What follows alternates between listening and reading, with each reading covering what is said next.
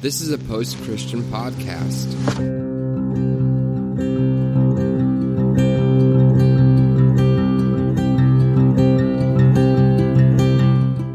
Welcome to the Revolution Church podcast.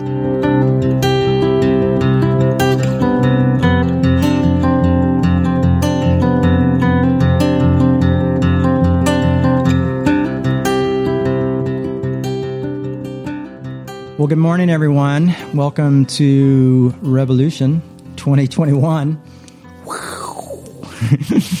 bong bong. Um, we we're here. We made it to 2021. Everybody, that's pretty impressive. Um, yeah, I'm exhausted. Anybody else exhausted? What a year! Yeah, I think just kiddos went home today to their mom's house and we had a blast uh, spending New Year's together. I actually fell asleep before New Year's Eve, Before the ball dropped, before the ball dropped. I think I got a t- text from Caleb and Pete. right at midnight. I think maybe yeah. The next day, I was like, "Oh, Happy New Year!" um, yeah. So, but we had fun. I had fun with the kiddos. We had a blast. Unfortunately, it's been cold and rainy here, so kiddos in the apartment climbing the walls. um, but yeah, so I know I this seems to be my only shtick anymore is just talking about taking care of the kids. I, I used to be able to reflect about doing really cool things during the week. Like, yeah, I went and saw this show. Right. I went to this cool bar, and everybody thinks I'm drinking again. nope. That's not the case. Yeah. Pete called me yesterday. And he's like, "Hey, what are you doing, man? What what have you been up to? Going to the clubs?" And I'm like, "Yeah, been sitting here. Finished reading. Finally finished reading my Todd McGowan book, which I've been really into. I'm very Nice. glad to do that. So I'm going to either move on to another Todd book or there's one Slavoj Zizek book I might start reading. I've got a few books in the reading philosophy is a lot harder than reading like I used to be able to read all my theology books like this especially like like ones like Brian McLaren and stuff, and because they were incredible and easy to get through. Kind of like in some ways like uh, what's his name, Rob Bell. You know, you Oh, yeah, sure. go through the Rob Bell books. Rob Bell also has like two words per page. yeah, Rob Bell believes in margins, lots of margins on the pages, Negative space. and I would really give my right arm to have a book deal that let me do that. Um, maybe one day, one day, one word per page. Um, it's an art concept. I'm an artist.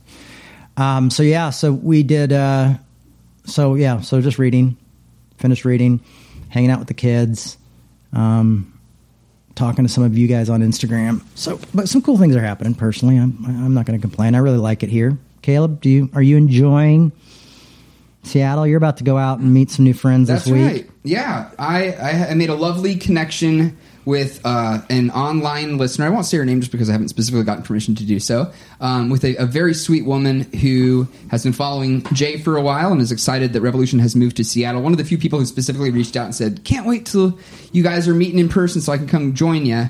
And uh, she's also a uh, radio producer, and I have years of experience in audio engineering and production. And so hopefully, I might be getting me a job, uh, and also at the very least, making some new friends who are like-minded enough to keep up with Revolution. So That would I'm be- looking forward to that. That would be the perfect job for Caleb. Yes. And then they could be like, hey, we need a new DJ. And Caleb would be like, I've got the perfect idea. Do you want somebody who sounds tired all the time? Groggy? who's He Zo- knows how to say meme. Who's Zoe, who knows how to say meme. And Zoe thinks sounds like Batman. Hello, everybody. It's your boy Caleb. I know. Two very opposites. Sweet and sour. That would be the our DJ That'd be good. Sweet and sour. Sour in the mix. So this is how we begin every year is with Galatians, and wow, what a different year! Last year we were sitting in um, Minnesota. It was covered in snow. We were cold, and uh, probably miserable then, just because we were so cold. But no, no COVID. And uh, starting off the year, and I thought, man, 2020 is going to be my year. As I had like two trips planned to Belfast. That's and. I was going to be speaking at Pyre, which is a great church, and doing all this really cool stuff. And like, doing this talk about my mom, and we are going to be in Belfast working on a couple documentaries, and then it's just like the whole world just went. So we all got stuck at home. I might be stuck at home for a little longer, um, but you know, do what we can.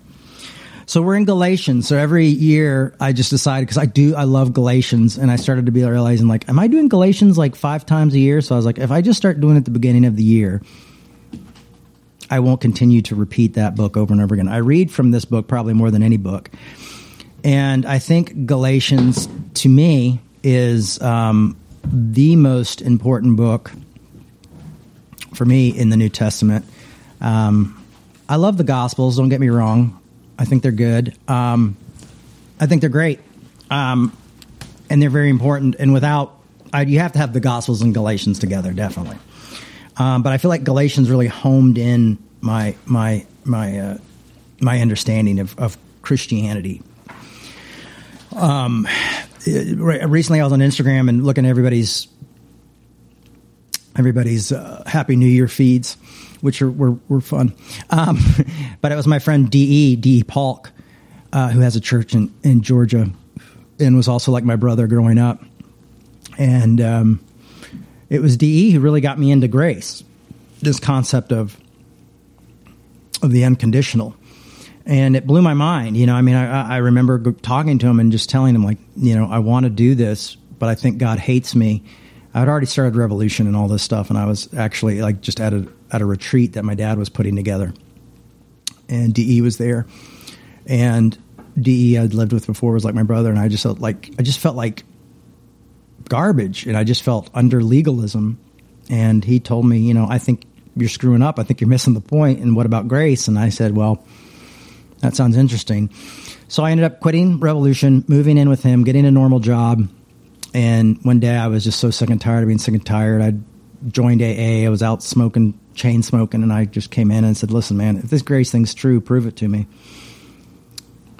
You know, and he said, "Read Galatians," and then he recommended a few other books in the Bible to read, and uh, Galatians floored me and changed my life. And you know, it's the reason most. Uh, I mean, we have some Catholics who listen, but you Protestants who are listening, Galatians has a big part of you being Protestants because that was also the, the book that Martin Luther read that caused him to start the Reformation and realizing that people were being taken advantage of and being controlled by religion.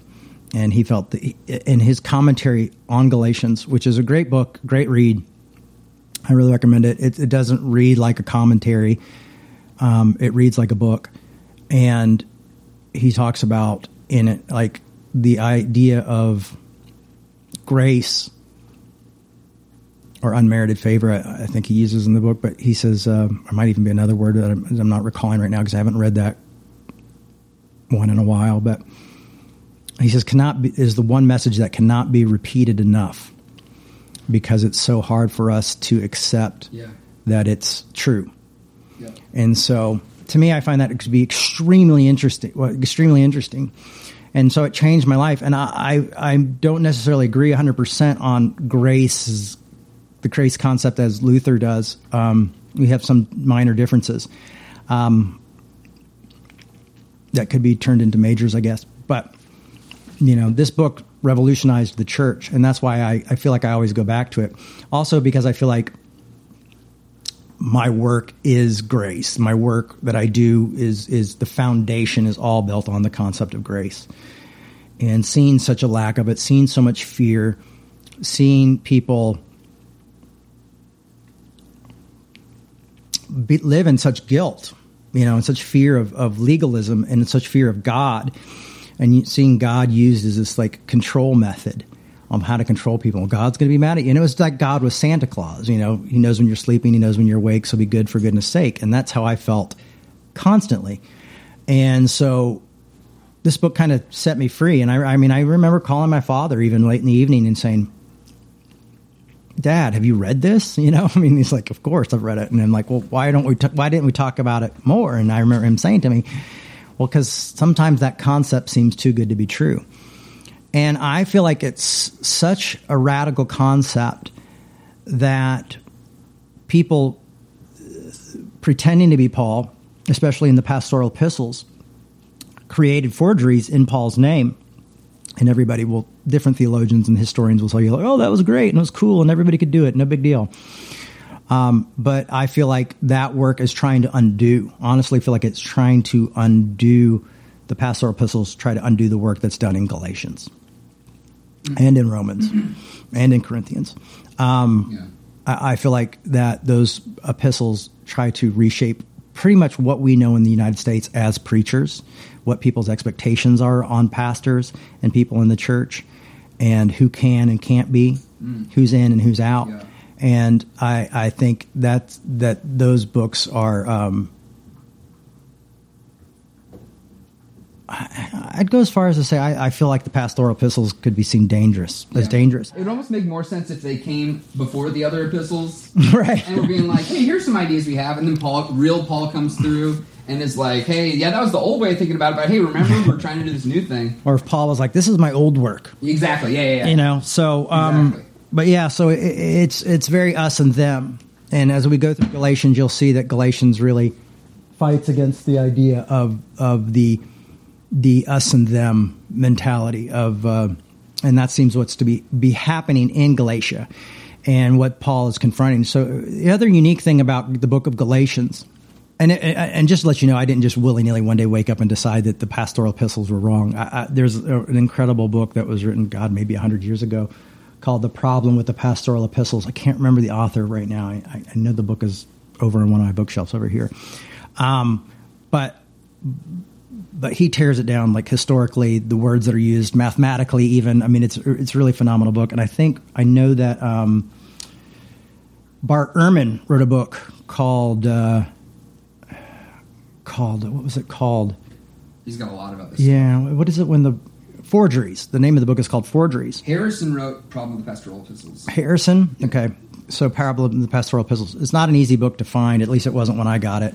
Um, I had to get copied pages from a library, and then eventually tracked down a copy that was photocopied and um, and then printed again. So, but anyhow, so so this concept of of, of grace is, i- yeah, Bart Ehrman, who I think is an incredible communicator. A lot of people don't like him because he's not a Christian anymore, and I just was like, ugh, he's a great communicator and thinker. You don't have to agree with people who communicate and think and write all the time.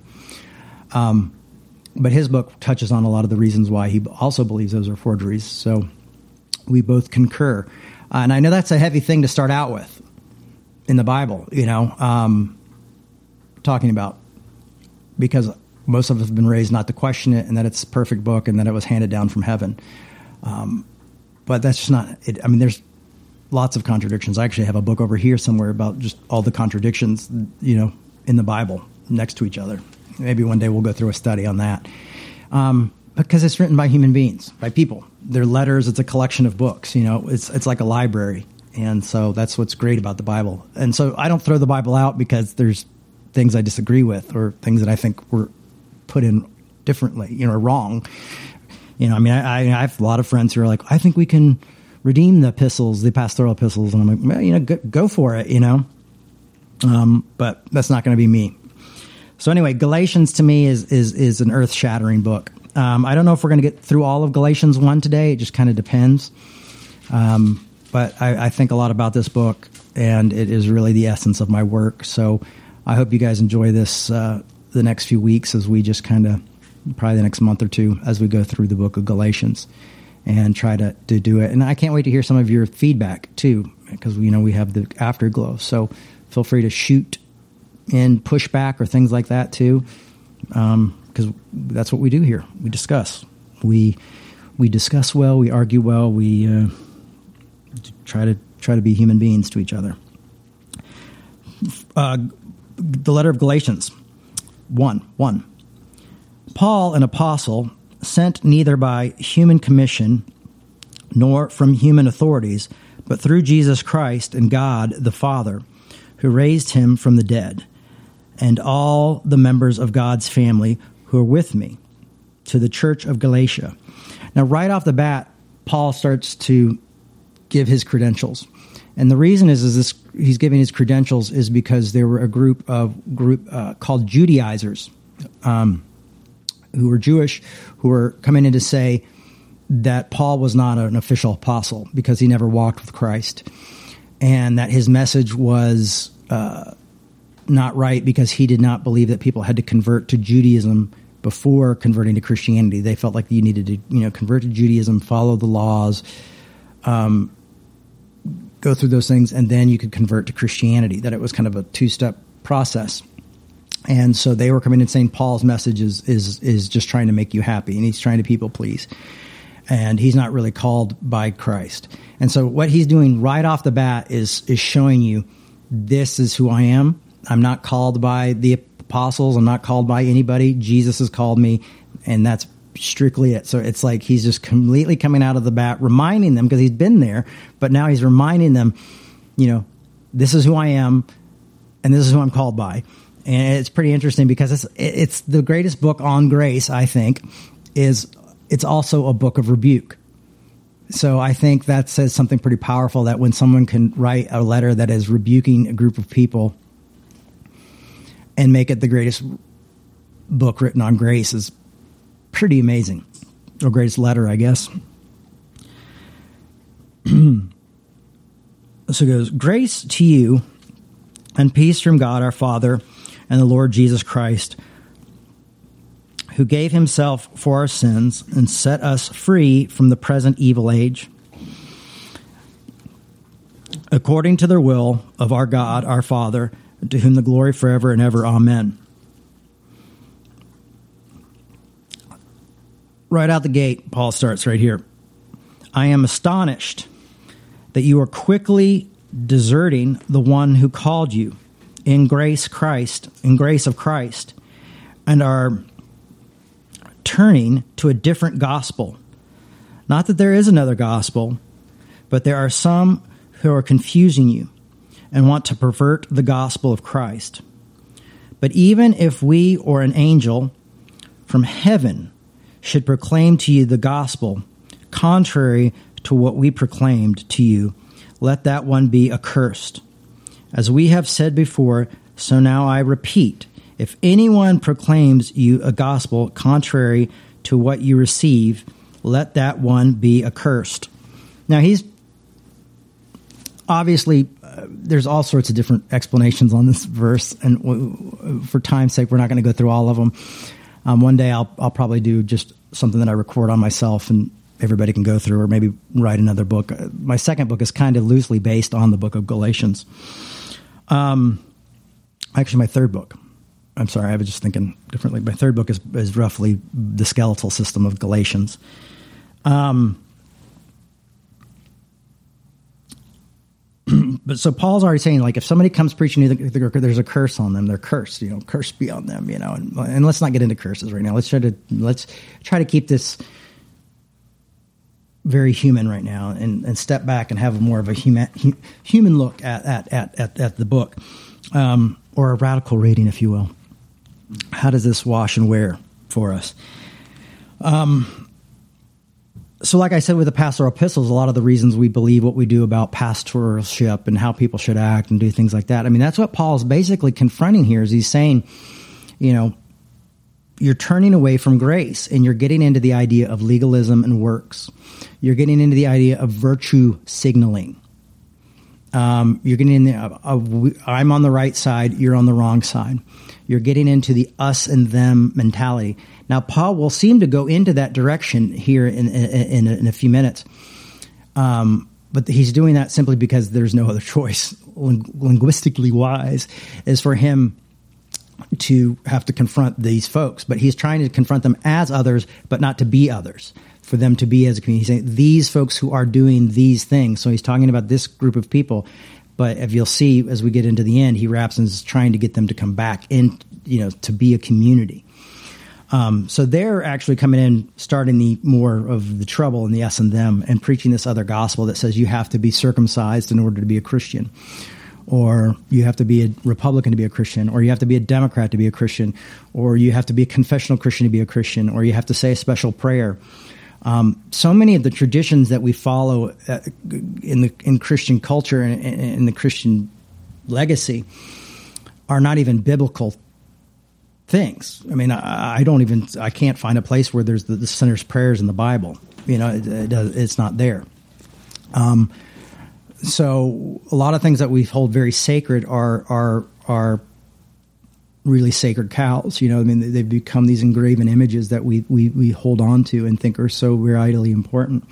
I mean, growing up, if I was like, if you didn't say the prayer, if you didn't raise your hand with every eye closed and every head bowed, and then get up in front of everybody afterwards because you were tricked, um, you weren't really a Christian. And um, you, I could use, I can use certain verses, certain verses to say why that's important, but those weren't the intended uses of those verses. You know, you you, you can make the Bible Bible talk uh, the way you want it to talk. Um, but what Paul is doing here is he's making it very clear that this is another gospel.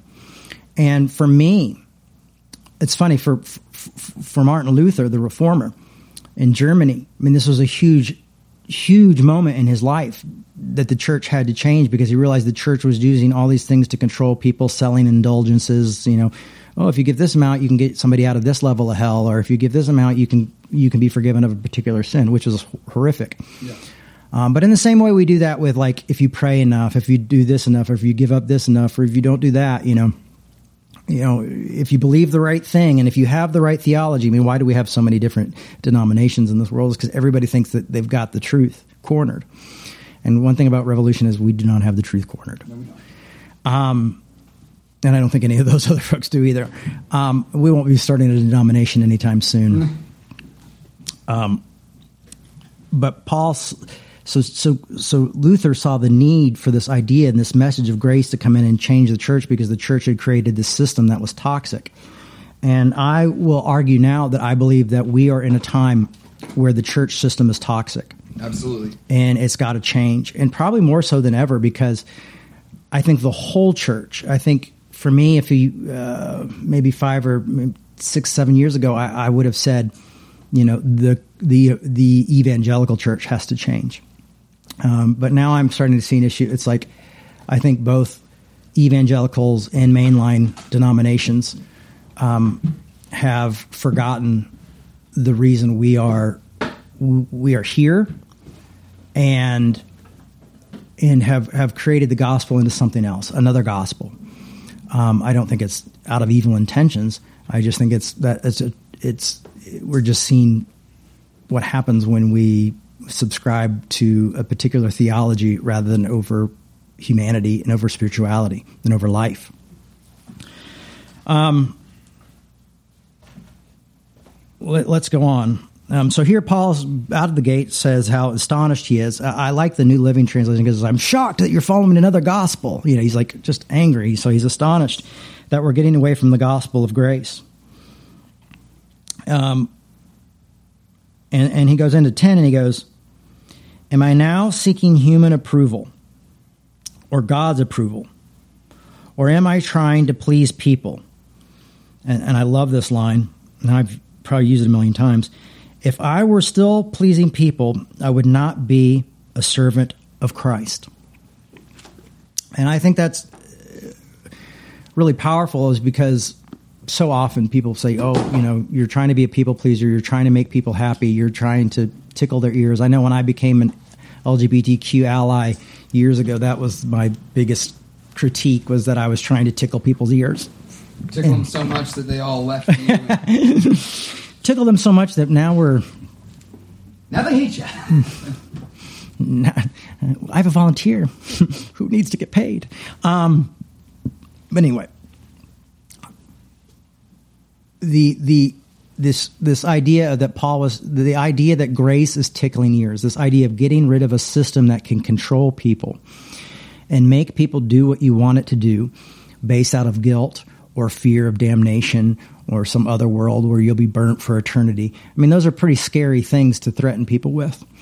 And um, and a lot of people believe that stuff very easily and and feel like they don't belong they aren't cared for unless they do a certain amount of things. And I was in that as well. I, I, just felt like I, I could never make God happy. I thought God was this angry, mean human being, man in the sky that, Amen. You know, and I don't believe that that in that anymore because they did a lot of it because of this book.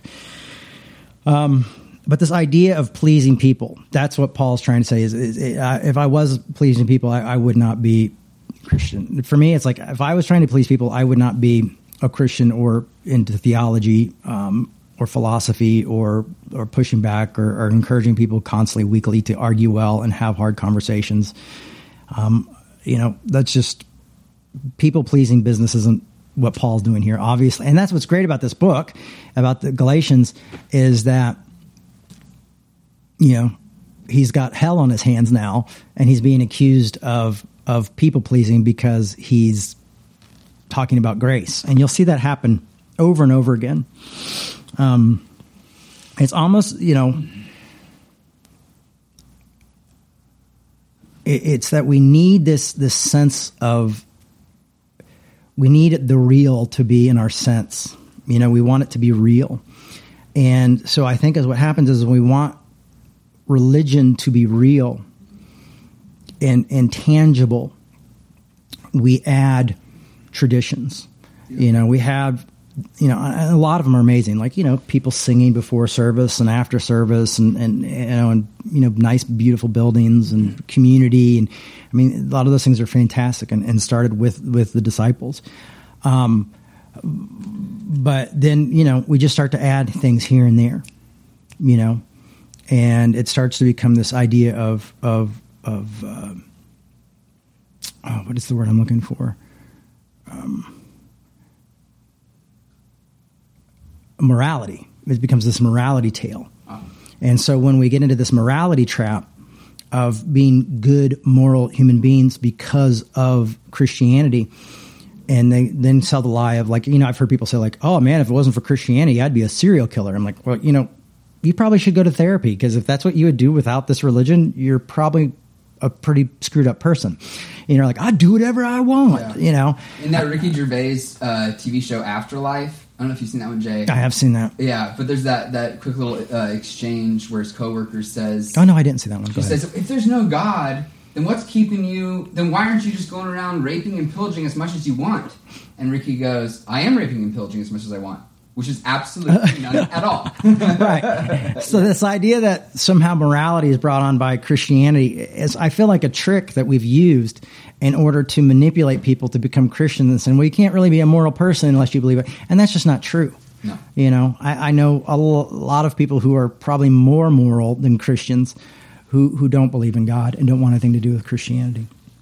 Um, I, will create a list one day for you. Mm-hmm. Um, but that's the idea is is so it's this other gospel that we feel that we have to we have to add spices to you know it's like a bland it's kind of bland you know this whole idea of grace and forgiveness and acceptance and that that'll somehow make you better you know is kind of bland so maybe we should add ways that it should make you better you know we'll give you goals to reach we'll give you so you can can make it you know really meaty you know, really, really there, you know, and if we have some control, then it's religion. That's what happens in a lot of religions is it becomes about control and about telling people like, oh, you're the only good ones. Ah, uh, yep. You know, and so you think, well, of course I've got to buy into this faith because I'm the only good one. You know, and yeah. if that doesn't work, then scare you with hell. Yep.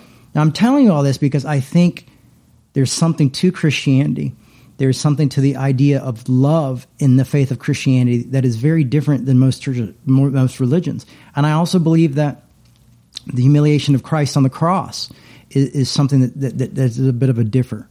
And I think those things are powerful enough in themselves that we do not need to manipulate the Gospels um, to be something they're not. Um, now, you could probably get into Peter and John and a few of those Bible verse in the, Bible verses in there, and, and we could have a really good argument about some sort of this works versus grace versus legalism. Um, but we'll get into that a little bit here now. So, you know, that's why I like Galatians. I feel like it just covers it all.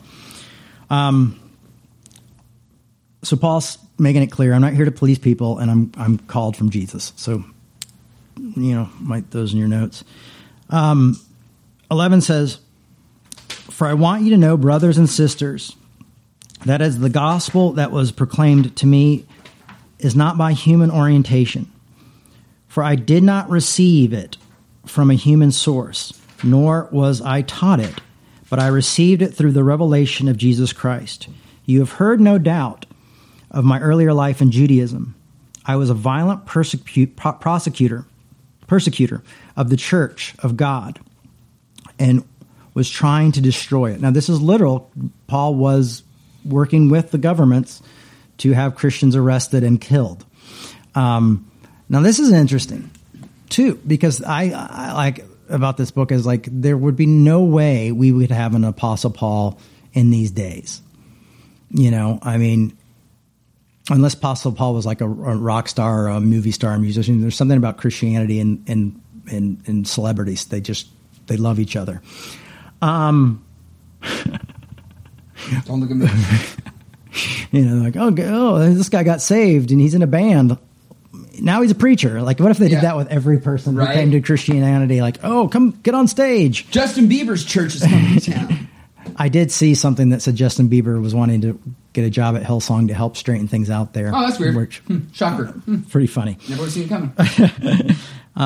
is Chris Pratt also going to come on as their consultant? I don't know. I, I feel make uh, Hillsong affirming. I'm down with it. Um, so he goes on to say, I, I advised. So, so, so, so the po- point is, is that Paul was this persecutor of Christianity. He was doing everything to defeat Christianity when he had this moment where he had this vision of of Christ.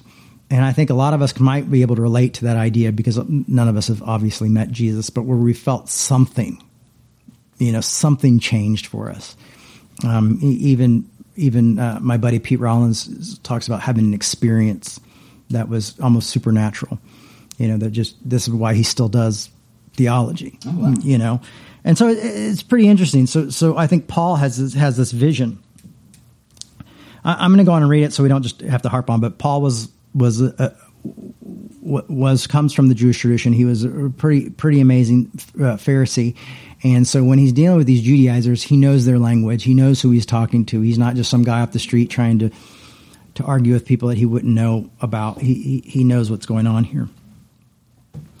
Um, I advanced in my Judaism beyond many among my people the same, at the same age, for I was far more zealous for the tradition than any of my ancestors. But God, who had set me apart before I was born and called me though his through his grace, I was pleased to reveal his Son to me so that I might proclaim him amongst the Gentiles. Now, this is another radical thing, and where we go into almost this Martin Luther thing is right now, at this point, Christianity was for Jews and mm-hmm. people from Judaism. It wasn't a religion that reached outside of Judaism, it was for the chosen people of God. And along comes Paul, who has this vision and all of a sudden says, "Okay, I want to reach this group that we've always thought was less than. I want to, I want to," and we'll see that Paul gets so far into it when we get even further that he just he's like swiping out identity altogether. Like he's just like there's no more them and those and them and us, which is not probably would be would is not the most popular opinion for a lot of people because we we like our labels, we like our titles, we like we, we like to keep things, and it's like this fine line that we all walk. And and and Paul's coming in and going, nope, Gentiles too, everybody's in. So this is the Reformation again. This is the first Reformation of Christianity, is the Apostle Paul's life. Um, so think about that for a minute. Um, so he goes on to say, um, through grace I was pleased to reveal his Son to me, so that I might proclaim him amongst the Gentiles. I did not confer with any human being, nor did I go up to Jerusalem to those who were already apostles before me, which was the disciples. But I went away at once into Arabia, and afterwards I reunited, returned to Damascus.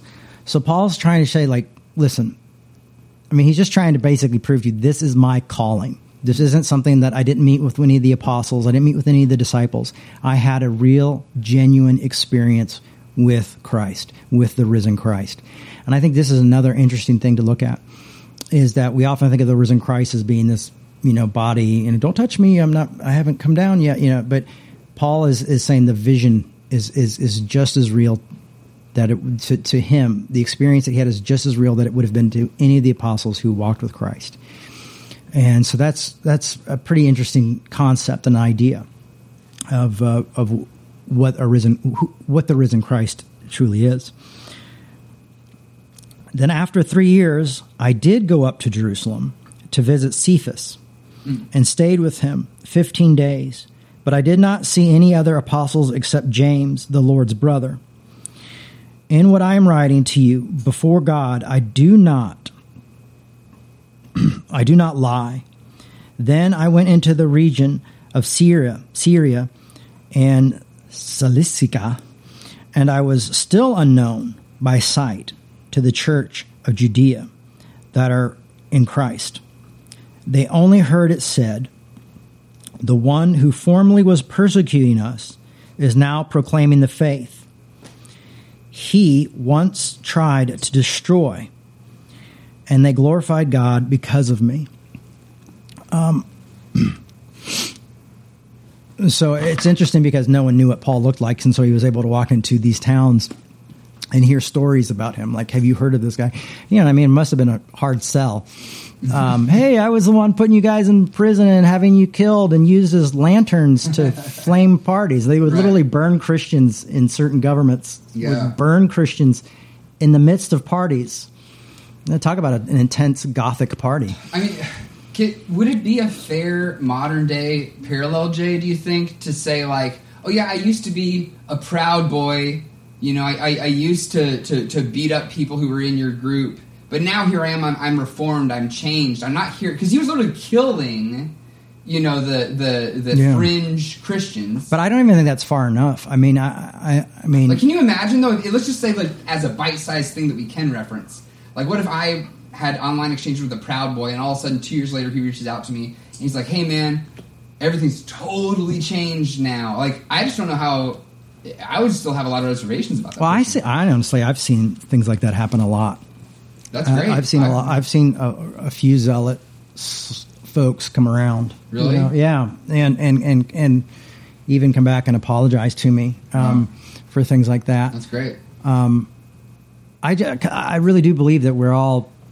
I mean, grace to me, and what I said is when we back away from, from, from, just even the Christian idea of grace for me, and and more of a radical reading or maybe of human reading of grace is that is when we approach one another in a form of respecting one another's humanity, um, and just by arguing, not by. We always think we have to respect one each other's humanity by by recognizing one another, and I think that's a great way to go, and that's obviously the reason why you want to argue well. Yes. But the first thing for me in grace is that we are willing to argue with one another, because when we scapegoat one another, nothing changes.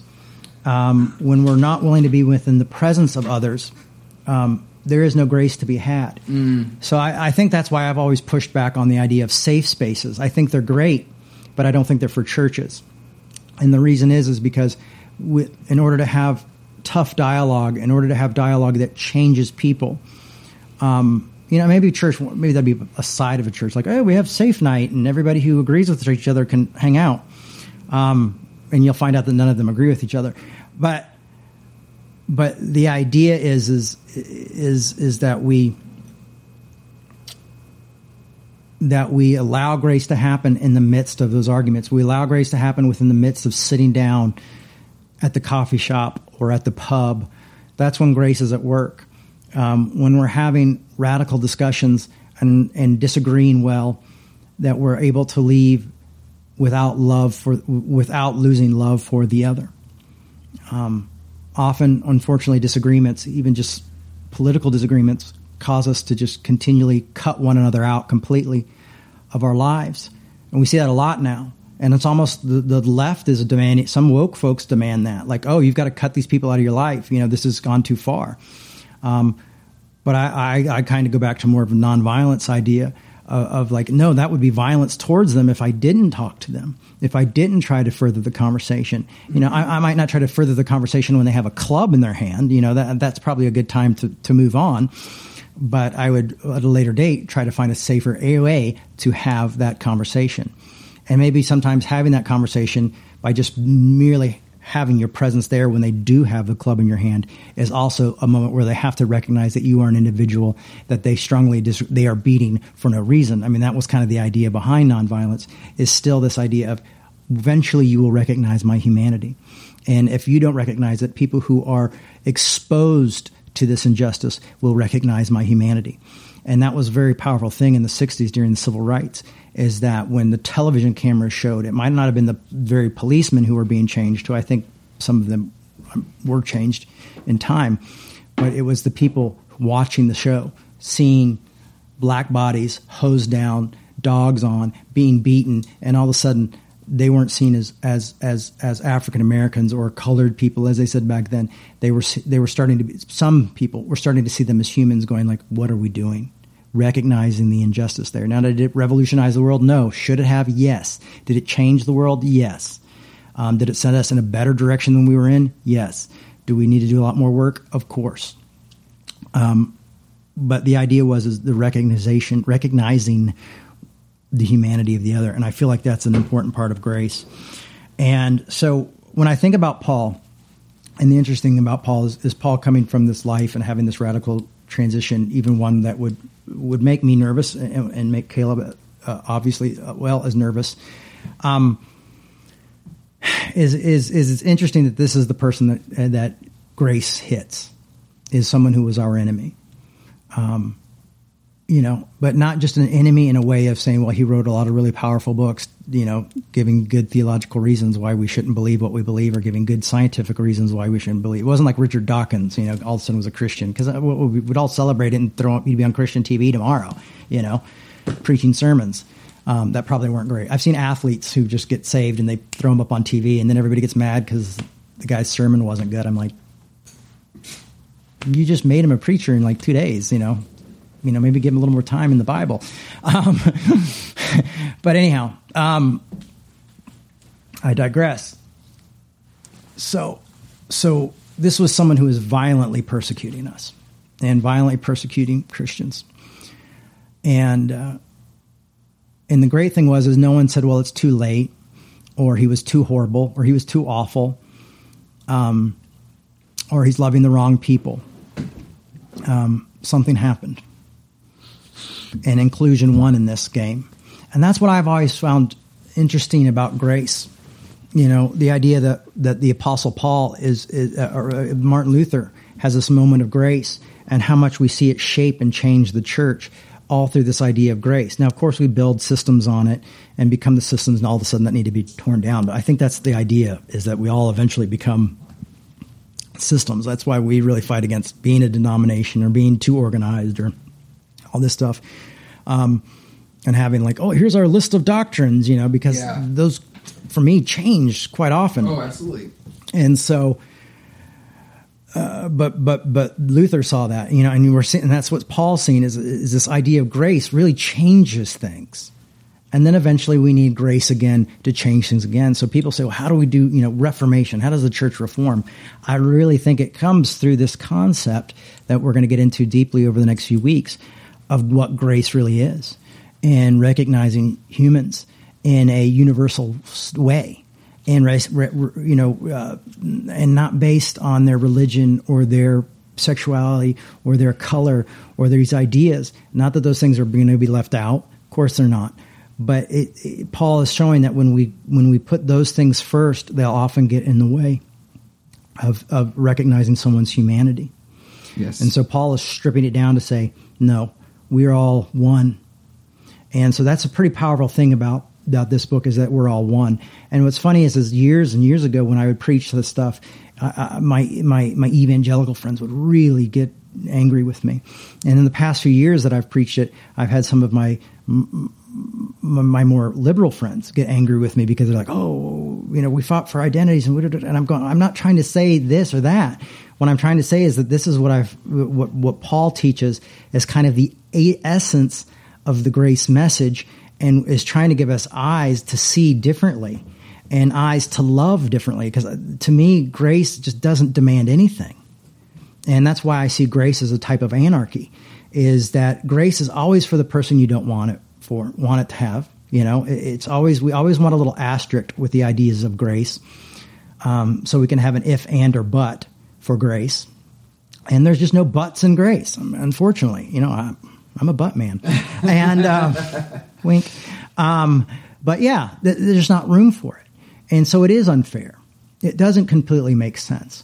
Recognizing others' humanities m- makes it hard to hold grudges or hard Yeah. to even say, well, I have a conviction that this is wrong. Yeah, but first, I kind of have to see you as a human. So, can we have a t- conversation?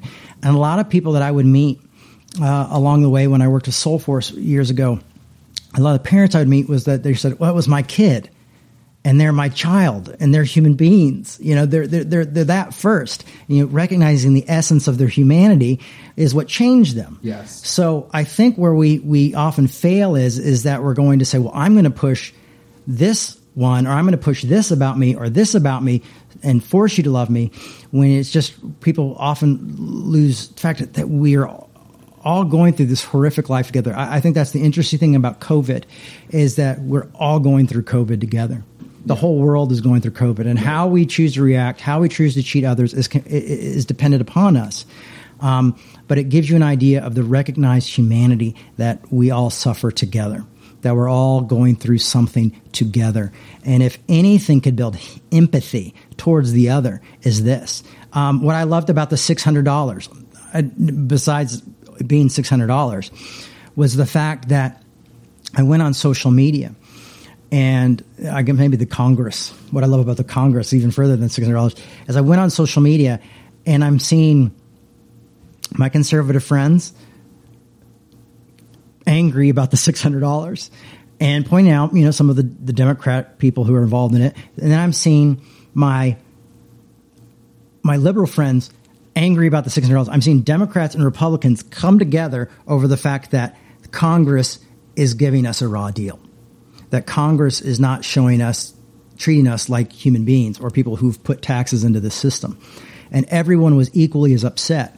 And then when you look at the votes and you see how many Democrats were against this raising raising the six hundred dollars, you go like, oh my gosh, it's just the whole Congress is screwed up and something's got to change. And there needs to be, if you will, a reformation within our Congress. Some laws and some things desperately need to change because they're all they seem to be completely out of touch with our humanity and with people being homeless and people being hungry and people need it doesn't homelessness and hunger and being poor doesn't care what party you're a part of. It affects us all. And so seeing people kind of come together and make funny memes out of out of this $600 really brought me a lot of joy you know, it, it really brought me a lot of joy because it it was like, you know, here we are. You know, there's neither Jew nor Gentile, nor Democrat nor Republican, for we're all one when it comes to the fact that we all lot, need a lot more than six hundred dollars to help us make it through this ordeal. That we're all struggling to pay our rent. That we're all going through a rough time. And uh, so, it, it, so, so in some ways, the silver lining around that shit cloud um, was the fact is that we we we we do seem to care about humanity and about the poor, and that seems to go beyond politics. And um, or care about our own selves being taken care of. That seems to go beyond politics. But still, the ideal is is that it was a strange unifier for us to find. Um, but I really believe that that's what Paul's talking about is this type of thing that brings us all together, and all of a sudden we're not white heterosexual males or you know poor gay youth or you know a woman of color or all this. All these things vitally important. Don't get me wrong. I'm not saying that. But all of a sudden it's just all of us together.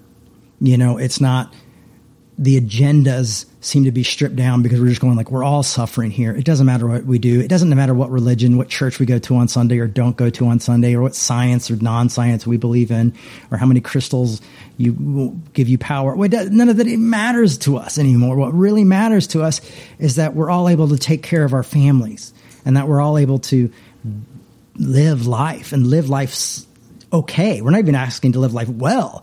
We're just saying we just want to survive. And the survival instinct kicks in. And for me, grace runs through that. Just really just shines through that idea of whatever it takes to strip us down so much that we can see one another and respect one another to take care of each other's families, to have food on our table and things like that. I mean, it's pure love. Doesn't matter if you're a Christian or not. So there's there's there's my my talk on Galatians one today. So we're going to go ahead and open this up for feedback, and I see we've gotten some. Um, I haven't read any because I'm not supposed to. Not allowed to. I'm watching. Caleb's right. He's right behind, just like Jesus. Always watching. Yeah, uh, we got some nice, some nice feedback, some nice comments, and some questions as well. Uh, one thing to kind of open it out here, Ray, our Belfast listener, said it would be interesting to take a comparative look into how unique grace-like concepts are to Christianity. I wonder how the grace concept is reflected in other religions and philosophies. Is grace the unique contribution of the Jesus tradition, or is that something we've been conditioned to think?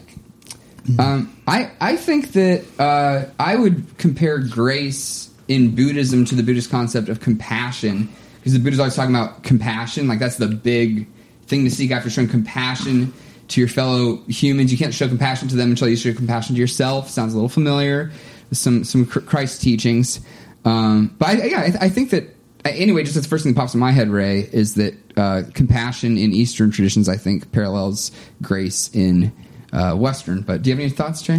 No, I, I agree. I think there. I think grace isn't necessarily the major separator in our faith, um, unless you get super radical with it. Um, I think all faiths have a sense of grace and forgiveness, um, but I think forgiveness goes beyond grace. Forgiveness wipes away what the one would need forgiveness for.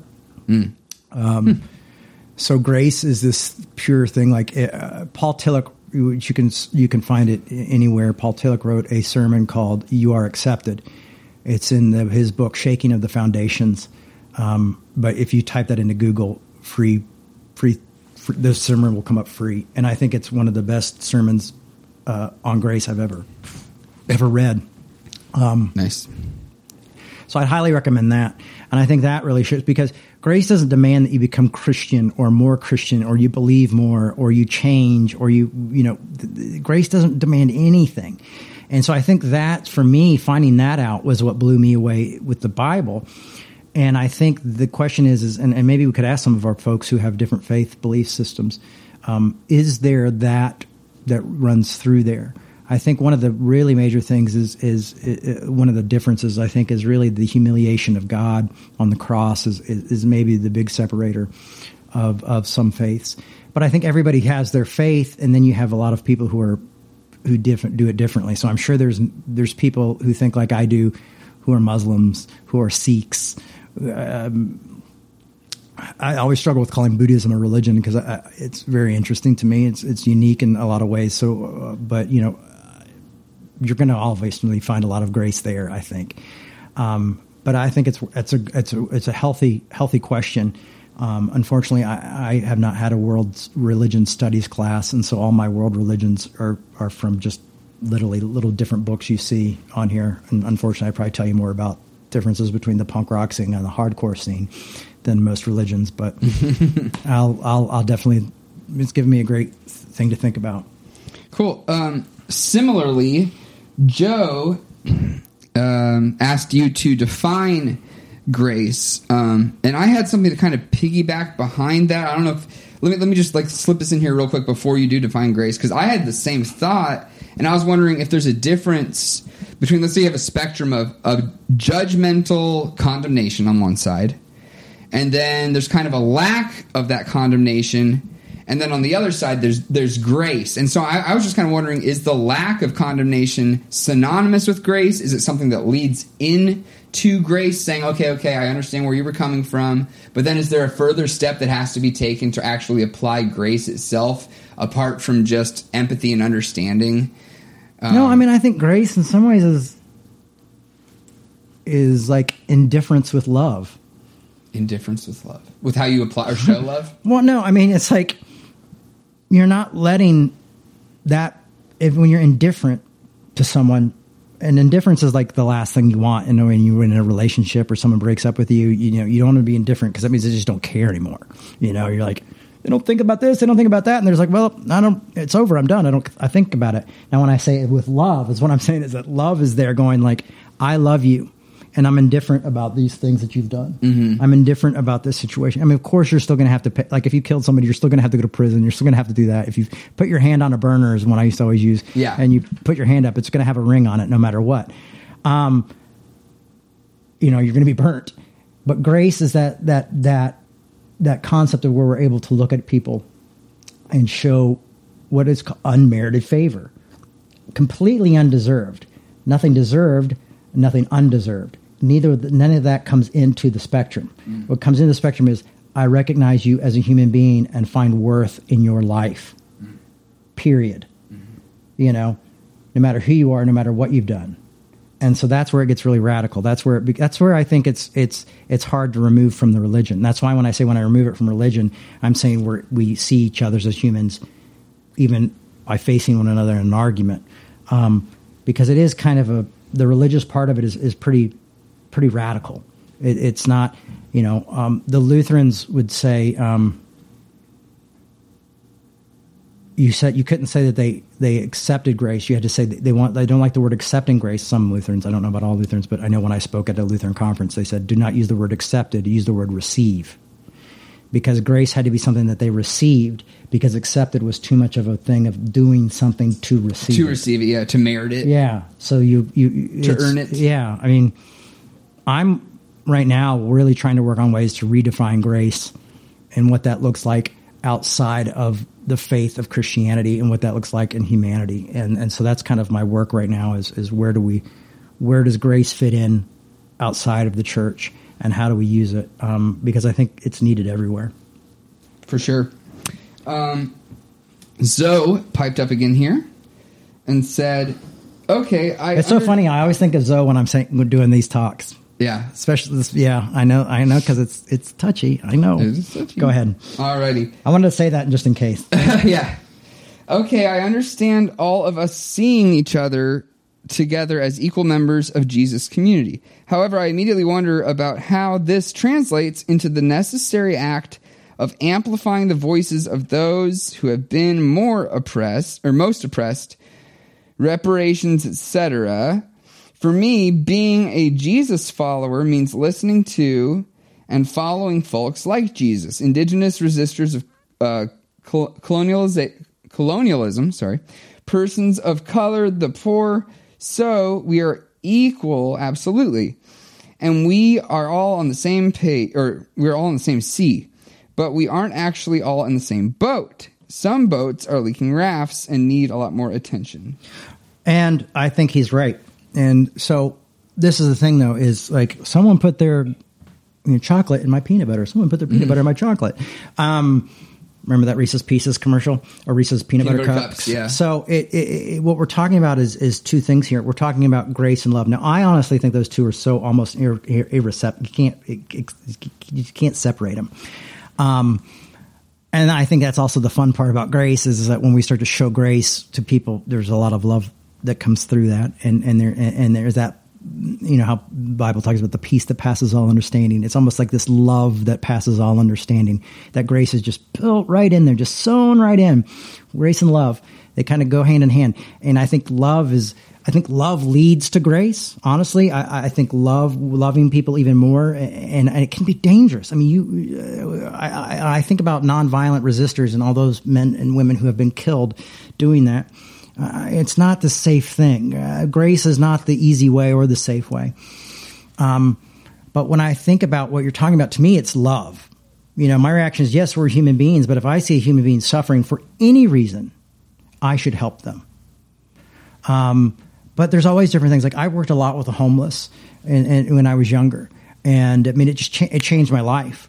And um, but I'm going to give you an example, and it's not going to be a popular example, but I'm going to give you an example of just my honest life.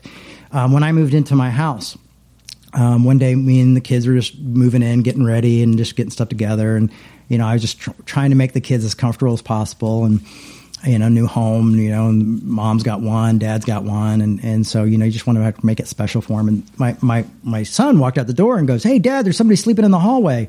And I have these stairwells that you go up. You go up three stairwells, and there's just this little flat spot in each one. And um, I go, ha ha ha, funny, funny. No, Dad, I'm not kidding. So I come out and there's somebody in a sleeping bag laying down in my in the hallway. And Milo and Minnie are both sitting there, very frightened.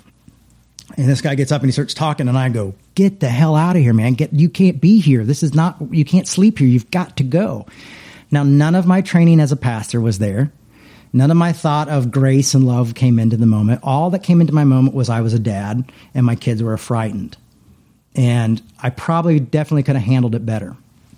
Um, but I guess I guess the reason for that example is that I don't always show grace and I don't always show love. You know, it, it, to, to the to the, the mo- people who need it most. I mean, it would have been better for me to go down and like, "Hey, man, can I call a, a, somebody for you? Can I help you out?" Blah blah. blah. No, my reaction was, "Is my my kids are scared," and and the fact was they were. I mean, even today when the kids were leaving, um, Milo goes, "Do you want me to check if the ghost is clear?" or do you want to check if the ghost is clear? So every time he leaves my house, he thinks there's going to be somebody laying. He's afraid that there's somebody down there on the at the end of the stairs. Um. So yeah, uh, there's different ways to, to do that. You know, um, that wasn't the most loving way to do that. Um, you know, I don't even know why I was why was I telling that story. Do you remember? Because we were walking up to your apartment. Never, I'd never been here before, and you were saying, "Oh, Oh yeah, the, no, but I was no. I mean, Oh, why did you initially go into just it? this story here now? Why was I saying it? Oh, now? you're just talking about um, different ways, like just to to show kindness, and that you had to be dad and not pastor. Yeah, you know, I mean, it was it was it was a weird thing, and and, and I'm, I'm not I'm not I'm not happy about it. Anyway, the point is is is is that we all show love and humanity a different way. We all show we are all humans in different ways. So that was my my lack right there. Know, my huge lack of of of I'm not Pastor Jay. I'm just a guy who doesn't want his kids to be frightened. Um, came into it. So I think we all have those, those those things in us.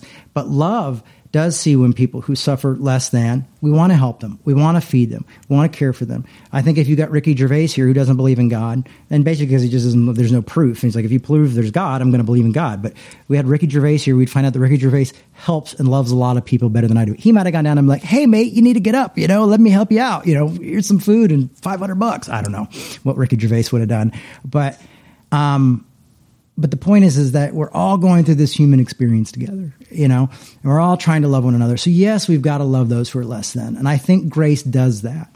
But there's always any moments where we're not in grace where we're not showing love that we have to do. I think it's one of those things that has to continuously go checked within us.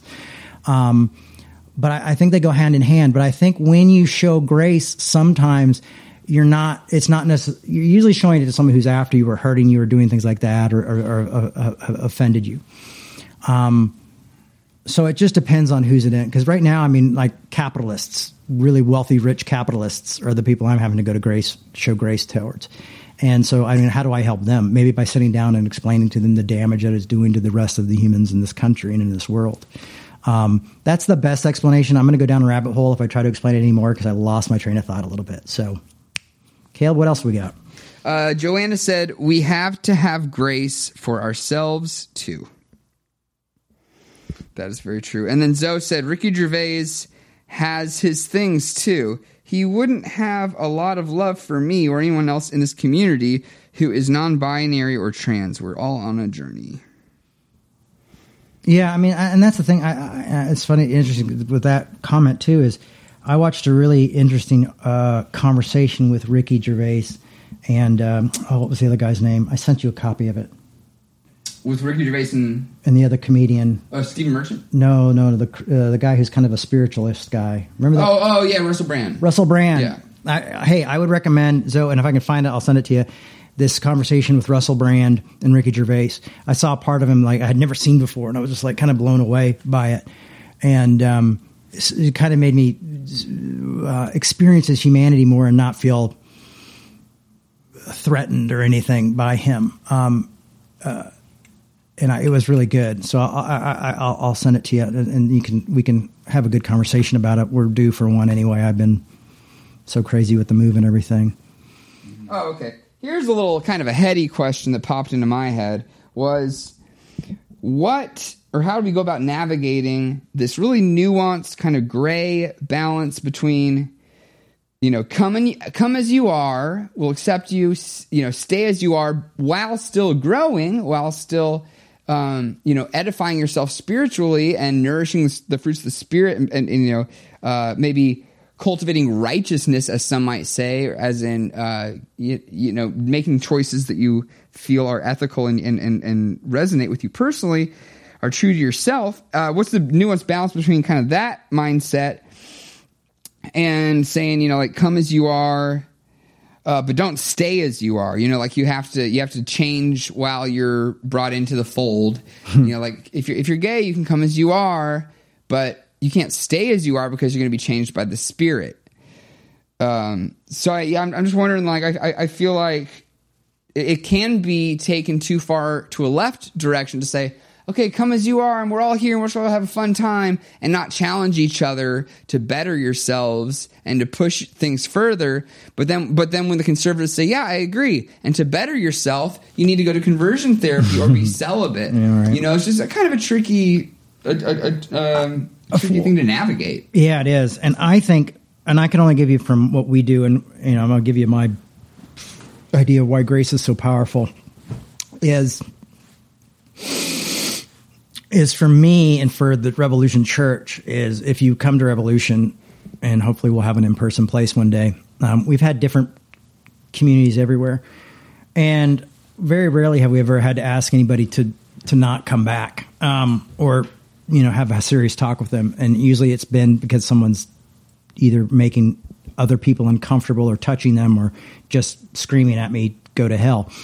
Um, so there's been a few times where we've had to have those conversations or ask people just like, hey, if you're going to be here, you got to either do this or, or you can't be here because this we have to have some order to to what we're doing. Um, so even revolution's not perfect, but that's why I say it's not a safe space. I feel like if you're coming to some place like revolution, um, if you don't change, I think that's fantastic because I'm not changing your mind. The hard conversations aren't changing your mind. Um, if you're critically thinking and you're at where you're at and you feel peace at where you're at, that's a good thing.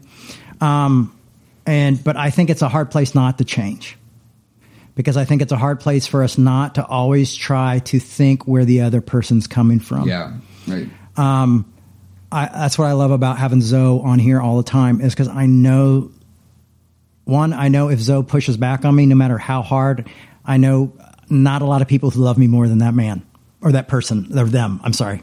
I'm, I'm correct my my um, pronouns. Them.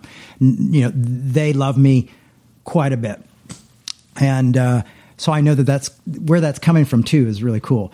But you know, we push back. We we we we we have the conversations. And so I think we're all changing, and I think that revolution could be called evolution if you wanted to. You Or know? R in parentheses evolution. Yeah, be very hip. Yeah, Hey. Um, but I feel like you know we're all going through this. We're all changing, and and, and the great thing is, is is seeing some of your faces pop up on this screen. I know we're all from different backgrounds and different places, and um, you know, even when we have trolls, I see you guys, you know, doing awesome work with them to try to show them grace and mercy and and love and and and say you know show humanity Amazing work. yeah. So to me, it's like, to me, it's like if you create a, a community that's about all of us realizing that one, there's nothing that's going to meet the lack. We're always going to have the lack, um, and that we're all contradictions, um, and that there's not much that's going to change that contradiction except realizing that we have it and how do we live within it and through it together in a community. Um, I don't think there is anywhere else to go but grow. And um, but you know, I've seen people come into revolution and, and leave and go into conservative Christianity, and I've seen people go out of out of it and not want anything to do with, you know, think Christianity is the biggest joke in the world. You know, I've always felt like we were somewhat of a waiting room for a while. I don't feel that much anymore, but um, I think we serve a purpose, and I think it's a pretty good one. And when I figure out what it is, I'll let you know. Um, but you know what I mean. So I, I think I think change is inevitable, and I think the idea of just if we just talked purely about grace, if we just talked purely about grace, it would still cause motion to go one way or the other. Yeah. So, um, I, I, I think for a lot of pastors, and I think for me as a pastor, when I started off, uh, you get this idea that somehow the congregation is, is an extension of you, or you're an extension of them. And then you start to worry about how they reflect on you or you reflect. So when we see a fallen minister, people are like, "Oh, we can't believe we were there. Oh, they were so," and it reflect on them. Um, when we see people in church, the oh, you're you're not meeting up to the church standards because they're worried about how that. And when you take away that projection, um, it, the church becomes a much cooler place, you know? And so, um, but uh, but a- but we see a lot of that in the church, and, and so that projection often is to see this moral change or to see people not doing bad things. Like, oh man, if they all go get out drunk, everybody's going to think, oh, all those revolution kids get drunk, and then Jay Bakker's a shitty preacher. That's how I used to feel, you know. And now I could care less. Um, but it came through not personalizing things, and I think a lot of people in leadership, unfortunately, personalize things and don't realize that that's an issue and it continues to grow. So they feel like there's got to be some sort of change or it's bad, poorly reflected on me. And um, luckily i've got a little irish friend who's who's really helped me to to, to free me from that. And um, the holy spirit the holy spirit's irish. Um, set me free from that. A wee Irish leprechaun. but help help set me right free from that you know? So so so we don't have that whole system of like i'm expecting change or i'm expecting whatever you know? I just i'm grateful for people to come and and just just be part of a a community where we have really weird conversations and it makes me think more because i there's so much i don't know you know and that's what's really great. We have anything else? I saw a couple comments pop up. Yeah, we got one more quick exchange between Zoe and Ray, and then Oh, okay. wrap it up here. So Zoe says, "I am okay with Revolution not being a safe space for folks who are touching people without consent." Or screaming at folks that they should go to hell. Yeah. Folks like that need special targeted help. And then replying to that, Ray said, Yes, Zoe, I don't, or I'm sorry, yes, Zoe, I think it's okay to have a line to draw in the sand too. Maybe it's not as official organizational line, but as a consensus of the people involved. yeah Yeah. Well, and I, you know, honestly, I found for me that boundaries, if I can add my two cents into that, boundaries for me is often showing grace as well.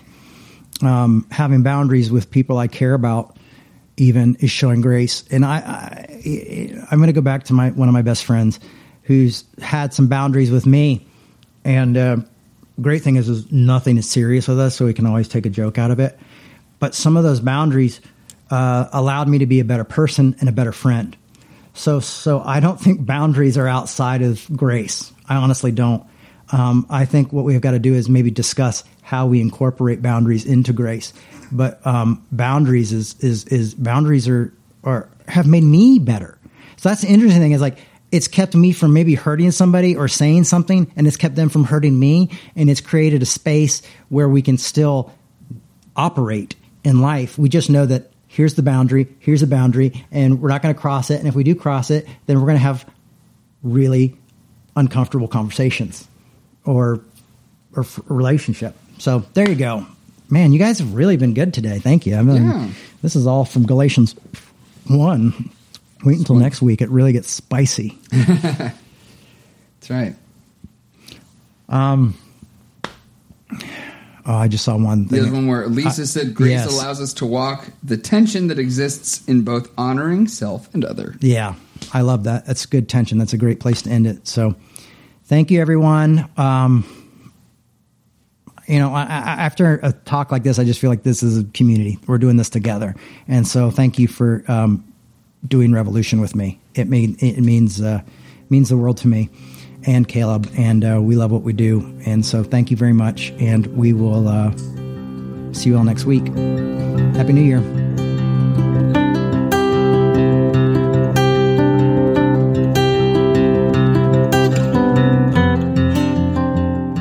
We'd like to remind you that our ministry is supported 100% by listeners like you. To make your 100% tax deductible donation today, please visit revolutionchurch.com slash donate. You can also learn more by clicking the donate section on the website. Revolution Church is pastored by Jay Bakker and produced by Post Christian Podcasting. The song that you're hearing right now is an original composition by Andrew Bryant. We now have a YouTube and a Reddit, and you can follow us on our Facebook or you can check us out at www.revolutionchurch.com. See you there.